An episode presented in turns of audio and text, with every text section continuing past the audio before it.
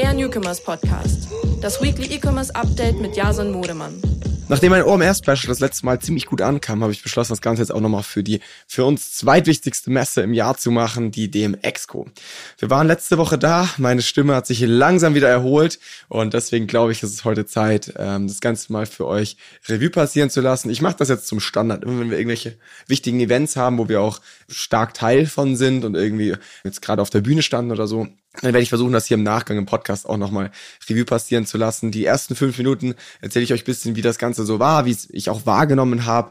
Und danach äh, nehme ich euch mit rein in meinen Vortrag, den ich auf einer der Mainstages halten durfte. Was, by the way, mega cool war. Ich finde es super cool, dass wir jetzt irgendwie innerhalb von vier, fünf Jahren zu der Agentur für diesen Bereich geworden sind, sodass es eigentlich keine Leitkonferenz oder Messe mehr gibt, äh, wo wir nicht irgendwie einen Stage-Slot haben. Macht mich stolz, macht mich happy und es macht halt einfach auch super viel Spaß. Ich liebe es, die Bühne zu rocken und immer wieder unsere Inhalte neu aufzubereiten. Wie war die DMX-Go für mich und für uns? Ähm, ich bin ganz ehrlich, ich hatte keine Ahnung, worauf ich mich da einlasse, weil gerade nach diesem übelsten Hype, der OMR, des OMR-Festivals, dachte ich halt wirklich so, und da war ich auch nicht alleine, deswegen kann ich es jetzt hier auch sagen, dachte ich ehrlich gesagt, die DMX ist tot. Also ich dachte mir, okay, die wurde abgelöst, wurde aber total positiv überrascht, weil es dann doch wirklich eine mega Veranstaltung war. Also es war so ziemlich jeder da, der irgendwie Teil dieser Szene, dieser Branche ist. Ich hatte super viele geile Gespräche, bin mit neuen Leuten in Austausch gegangen, habe aber auch ganz viele alte Gesichter wieder kennengelernt oder wieder gesehen, beziehungsweise auch zum ersten Mal persönlich kennengelernt. Und es war mir echt eine Wonne. Also ich habe total viel mitnehmen dürfen. Ich habe mir ehrlich gesagt nicht einen einzigen Vortrag angeschaut, einfach weil ich null Zeit hatte und gut durchgetaktet war. Aber ich habe mir sagen lassen, dass auch hier eigentlich ähm, so alles, was Rang und Namen hatte, irgendwie auf der Bühne stand und äh, dass das auf jeden Fall seine Daseinsberechtigung auch behalten hat auf den Stages. Das Einzige, wo ich so das Gefühl hatte von außen, wie gesagt, ich habe mir wenig Vorträge, keine Vorträge angeschaut, habe ein paar so, habe ich mal reingeguckt. Das Einzige, wo ich halt so irgendwie das Gefühl hatte, war, dass so ein bisschen der Tiefgang teilweise auch gefehlt hat. Also es waren natürlich viel internationale Speaker da, die dann halt irgendwie eher so gefühlt Motivational Speeches gehalten haben, wie das halt immer so ist, ist ja klar. Genau, da wünsche ich mir vielleicht fürs nächste Mal nochmal so ein bisschen tiefer so die einzelnen Themen, dass man da wirklich reingeht, dass man äh, wirklich gerade über Innovationen spricht und äh, sich auch anschaut, wie der Markt sich gerade bewegt. Aber alles in allem äh, fand ich es eine super Zeit und äh, kann euch auf jeden Fall alle einladen, das nächste Mal mit dabei zu sein. Wie immer haben wir unseren Stand und abends an die Standparty gerockt. War eine gute Zeit. So, kommen wir zur Sache. Ich habe hier heute meine Präsi-Slide vor mir vorbereitet während der Podcast-Aufnahme und werde ähnlich wie nach der OMR euch einfach zusammen oder werde uns da zusammen durchführen. Und äh, das Ganze ging um die Profitabilität. Mein Titel für den Vortrag war steigende Marketingkosten auf Social Media und davon abgeleitet fünf Tipps zu höherer Profitabilität. Also fünf Tipps zu höherer Profitabilität, weil wir einfach auf Social Media mit steigenden Kosten zu tun haben. Und ich habe das Ganze wie so oft mit einem Meme eröffnet. Äh, ich liebe das immer einfach erstmal das ganze Thema auf den Punkt zu bringen, alle irgendwie ein Schmunzeln ins Gesicht zu zaubern. Im Endeffekt ging es darum, yo, alles um uns rum brennt, wir sitzen so irgendwie in unserem Office und äh, schauen uns nur so um, wissen gar nicht wohin. Wir haben eine iOS 14 Update äh, und dadurch halt irgendwie schlechtere Datenqualität. Wir haben Lieferkettenprobleme, wir haben eine Pandemie, die jetzt irgendwie ausklingt und äh, wo natürlich das Konsumverhalten maßgeblich von beeinflusst wird. Wir haben eine Rezession, auf die wir zusteuern und und und. Wir haben eine ganze Menge Brände und es liegt an uns, die jetzt irgendwie so nach und nach zu löschen. Und mein Anspruch für diesen Vortrag war auch genau das. Mein Anspruch war, dass ich helfe, so den einen oder anderen Brand zumindest zu löschen, beziehungsweise auch einfach ein paar ganz konkrete praktische Tipps mitzugeben, wie wir entgegenwirken können und wie wir diese ganzen Problemfelder so ein bisschen tackeln können, zumindest im Marketing. Und der erste Punkt, den ich dann nennen musste, war so dieses Thema Akquisition und Retention. Weil ich gehe in ganz viele Gespräche, gerade irgendwie mit Interessenten oder potenziellen Kunden, und die sagen immer erstmal so, yo Jason, unser Ziel ist es, billigere Acquisition zustande zu bringen. Also eine Optimierung der CACs, der Customer Acquisition Costs, weil wenn wir es vorne raus schaffen, günstiger Neukunden zu akquirieren, dann und nur dann sind wir profitabel. Und ähm, ihr kennt alle diesen Eisberg.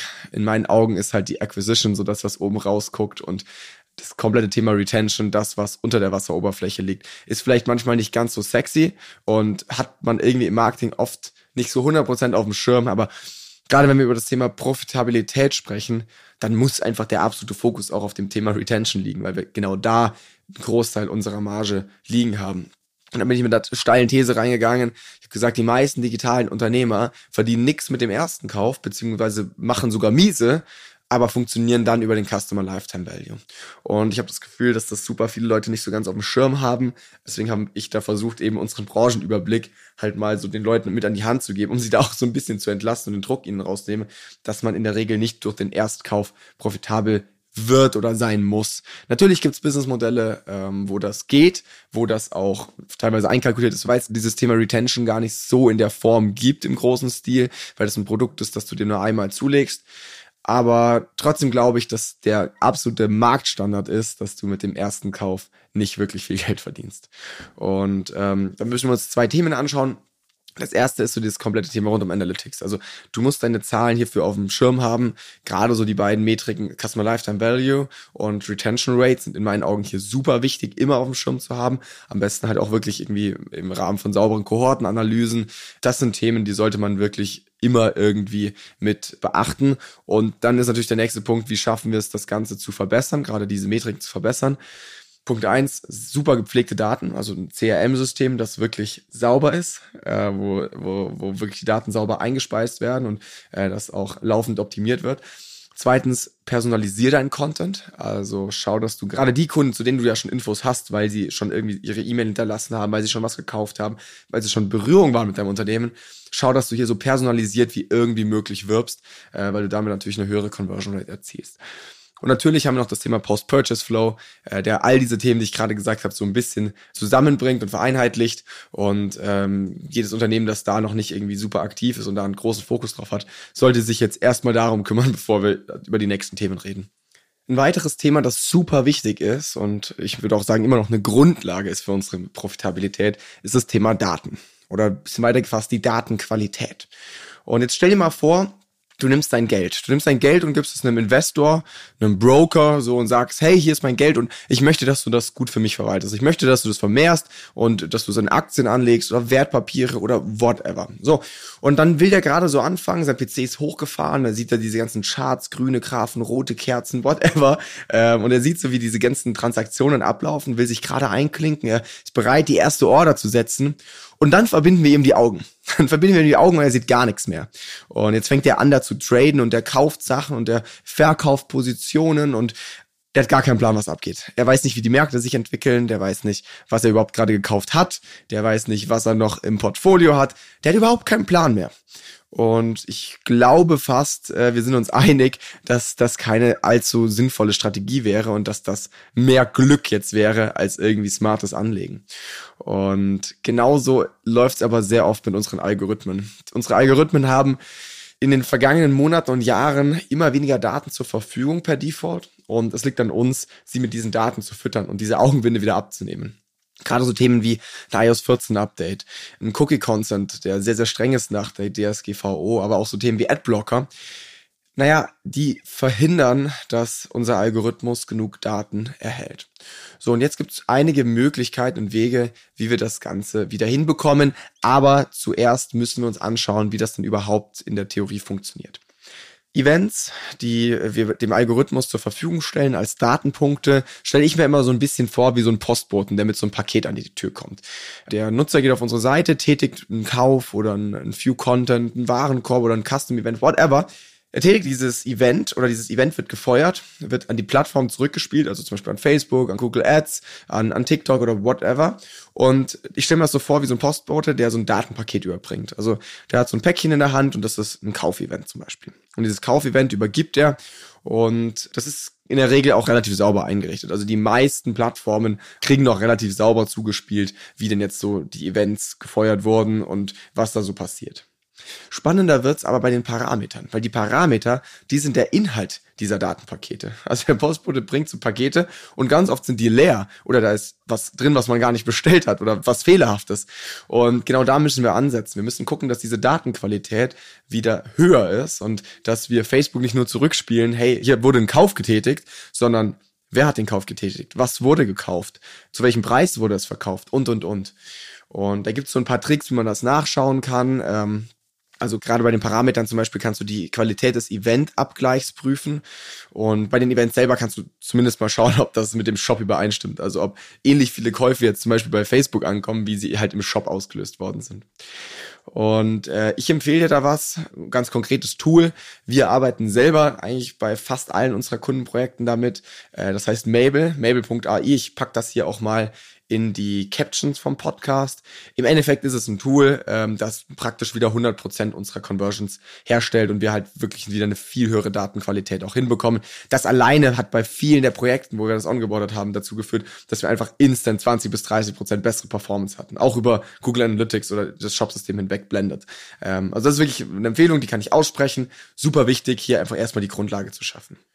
So, und wenn wir die Grundlage, nämlich die Datenqualität haben, dann können wir anfangen, langsam Richtung Automations zu denken. Also uns so ein bisschen, ich sag mal, den Kopf und den Schreibtisch freizuräumen von den Sachen, die wirklich relevant sind und die uns halt auch irgendwie eine Automatisierung nicht abnehmen kann. Ich gebe dir einfach ganz kurz eine Übersicht, was wir zum Beispiel jetzt als äh, Social Paid Agentur super ähm, regelmäßig nutzen und was wir halt empfehlen können. Das ist erstens sind Dynamic Ads, also einfach eine dynamische Anzeigengestaltung, beziehungsweise noch eins weitergedacht, gerade im E-Commerce. Ähm, wir sind hier im New Commerce Podcast. Natürlich äh, Dynamic Product Ads, also DPAs.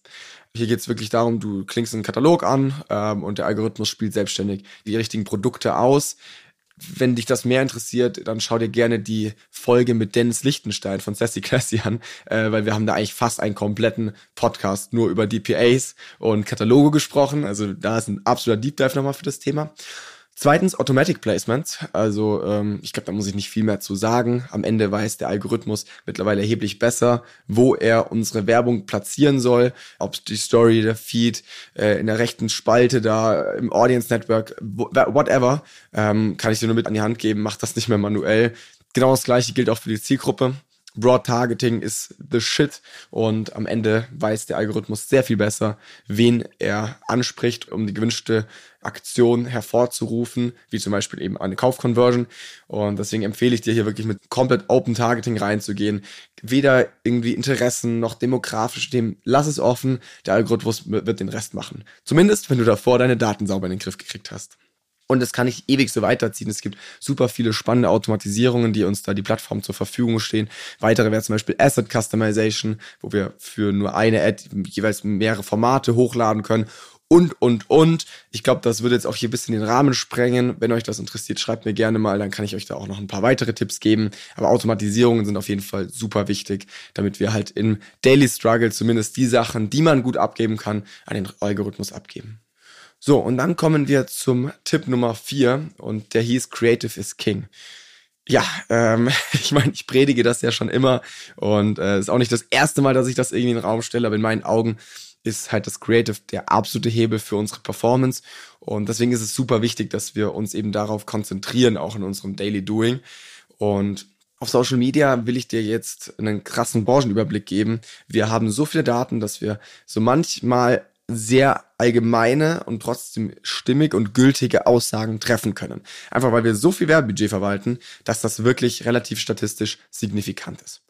Und ich will jetzt zwei Aussagen in den Raum stellen und auf die können wir dann gleich aufbauen. Aussage Nummer eins: Die Klickrate ist bei Videos um 95% stärker als bei Standbildern. Also wenn ich Klicks will, sollte ich auf Video gehen, weil ich dann fast doppelt so viele Klicks generiere im Durchschnitt. Und die Conversion Rate ist bei UGC um 41% stärker als bei herkömmlichen Corporate Content. Also wenn ich Conversions will, wenn ich wirklich auf die Hard KPIs optimiere, dann ist User-Generated Content das Format, auf das ich gehen sollte. Wie vorher schon von weggenommen, habe ich ja zu dem OMR-Talk auch schon eine Podcast-Folge aufgenommen. Und da geht es tatsächlich nur darum, nur ums Creative. Das heißt, jeder, der hier nochmal irgendwie tiefer eintauchen möchte, gerne in die Podcast-Folge nach hinten scrollen. Ähm, ich weiß, es gibt heute ein paar mehr Querverlinkungen, aber ich sag's ja nur dazu, damit sich hier jeder auskennt. Der Vorteil, den wir bei einem UGC-Video haben, und ähm, ich will jetzt euch einfach mal ganz kurz mit reinnehmen in unseren Arbeitsalltag. Der Vorteil ist, dass eigentlich jedes UGC-Video relativ ähnlich aufgebaut ist. Wir haben als erstes eine Hook, dann haben wir eine Argumentation und dann haben wir einen Call to Action. Die Hook, die soll am Anfang die Aufmerksamkeit des Kunden auf dieses Video ziehen, auf die Marke. Die Argumentation soll im zweiten Schritt den Nutzer überzeugen. Egal ob emotional oder argumentativ, hier geht es einfach nur darum, den Nutzer abzuholen und eine Storyline aufzubauen. Gut, und der Call to Action, ich glaube, ist klar, der soll dann dazu führen, dass eine Handlung eingeleitet wird. So, jetzt habe ich drei Tipps für dich, die für User-Generated Content eigentlich fast immer funktionieren. Drei Tipps, die immer irgendwie einen Uplift mit sich bringen. Erstens Subtitles. Du sollst bei jedem deiner UGC Creatives auf jeden Fall Subtitles nutzen.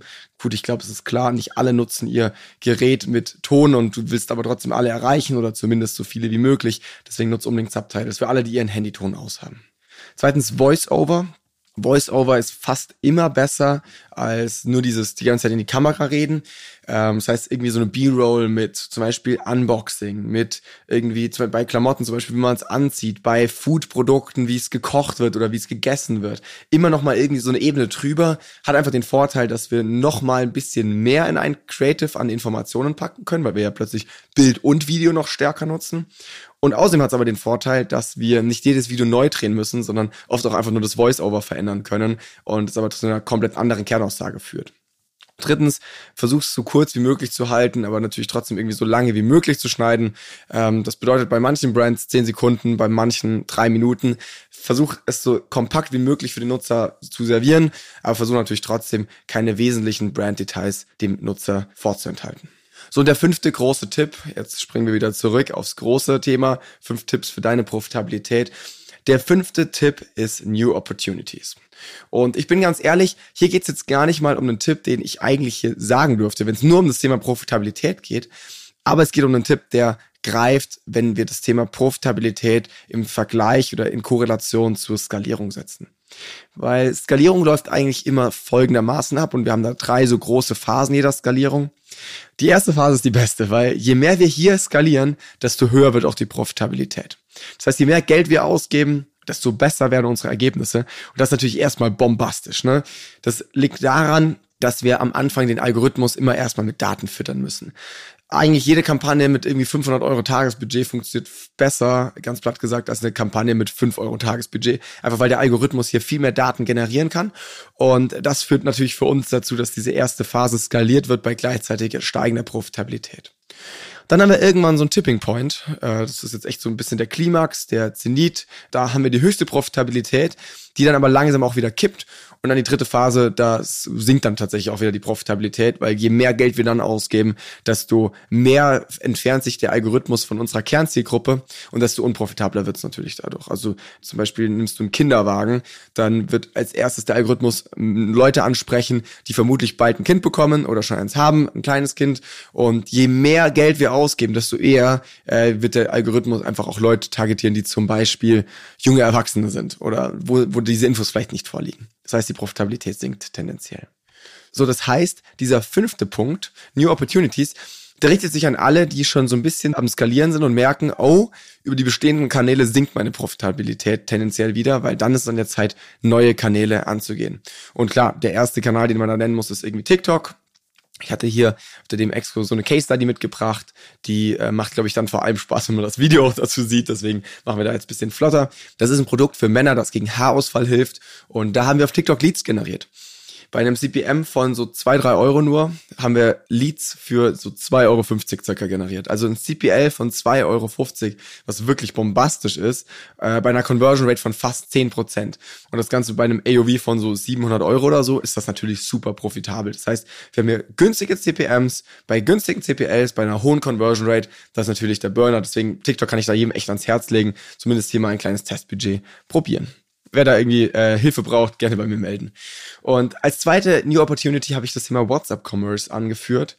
Wir hatten ja auf der DM Exco auch mit unserem Kollegen von Charles zusammen einen Stand. Das ist ein WhatsApp Commerce Tool und hier will ich einfach nur highlighten, dass es echt gerade ein super Thema ist für alle Early Adopter da draußen, alle, die jetzt halt irgendwie schon sehr früh wieder mit dabei sein wollen. Zumindest ist auch die Rede, dass bald dieser WhatsApp In-App Checkout kommt und spätestens dann ist es natürlich im E-Commerce auch eine mega Möglichkeit, um den Nutzer sehr, sehr schnell zum Kauf irgendwie zu bekommen.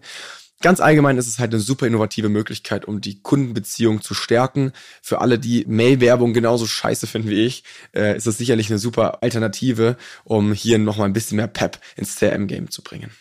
So, und damit sind wir auch am Ende angelangt. Ich hoffe, ich konnte heute jedem in diesem kurzen Podcast hier ein bisschen was mit auf den Weg geben. Ganz zu Ende noch eine kleine Werbung noch in eigener Sache. Es findet ja bald unser Newcomers Summit statt. Und zwar am 17. Oktober. Ich möchte jeden Hörer, der hier zuhört, sehr, sehr stark ermutigen. Äh, wir sind jetzt hier als New Commerce Community äh, Teil von was Größerem, in Zukunft sogar auch offline. Äh, ich freue mich schon mega drauf. Total geile Speaker mit am Start. Ich verlinke das Ganze auf jeden Fall mal in den Show Notes und würde mich freuen, wenn ich da jeden von euch sehe. Wenn es ihr nicht live vor Ort schafft, die Tickets sind auch schon weg, es kommen noch mal ein paar, also dann gerne auf diese Waitlist eintragen. Aber solltet ihr es nicht live schaffen, dann gerne online teilnehmen. Äh, da ist das Ganze noch kostenlos.